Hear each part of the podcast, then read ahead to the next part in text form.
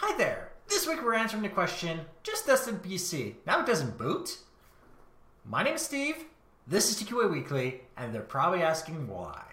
So, I'm just going to be straightforward with you. A lot of you won't clean your computers. Somebody like me will.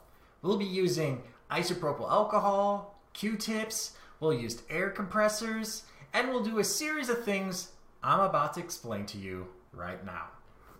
But first, we are going to be turning off the computer or device, because you can do this to other devices, that you intend to dust and clean and unplug it completely from the wall.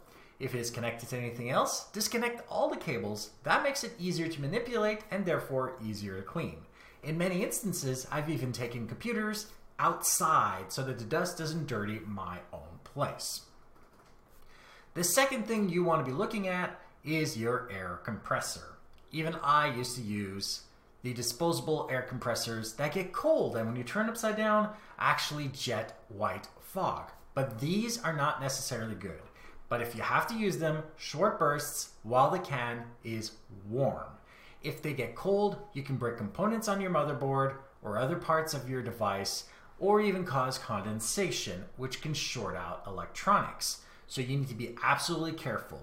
I use an electric air blower that gets just a little bit warmer, and that means that I'm not causing condensation around any of the electronics, but I can actually loosen connections just like canned air, which brings us to the next step, which is when you're done dusting, check every single connection, unplug it, and replug it just to be sure that it is seated correctly. Check all other components, remove it, and put it back in, making sure that everything is well seated and well connected. And this should allow you to boot your computer without a problem, provided that you did not have cold air cracking components or causing condensation, shorting out some electronics. In this case, if it's done absolutely like this, everything should boot on the first try without a problem.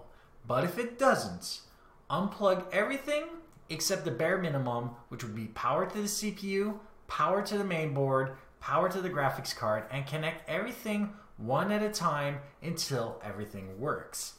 Then you can find what failed component is actually causing an issue. But if you do it the way that I told you, you shouldn't have a problem in the first place because we're assuming that cleaning your computer won't damage anything when done correctly. So, like this episode if you like it, dislike it if you didn't, share with those you think can benefit from this, and don't forget to subscribe. And if you have any questions, comments, suggestions for topics, email me at ask at tqaweekly.com or go to my website, tqaweekly.com, where you can see the show notes on this episode, past others, find other ways of subscribing, and of course, use the contact form to email me directly. And if you want to see me play video games, I usually play every Friday, Saturday, and Sunday from 7 to 9 p.m. Eastern, and I'm still playing Assassin's Creed Valhalla. Thank you for watching, and goodbye.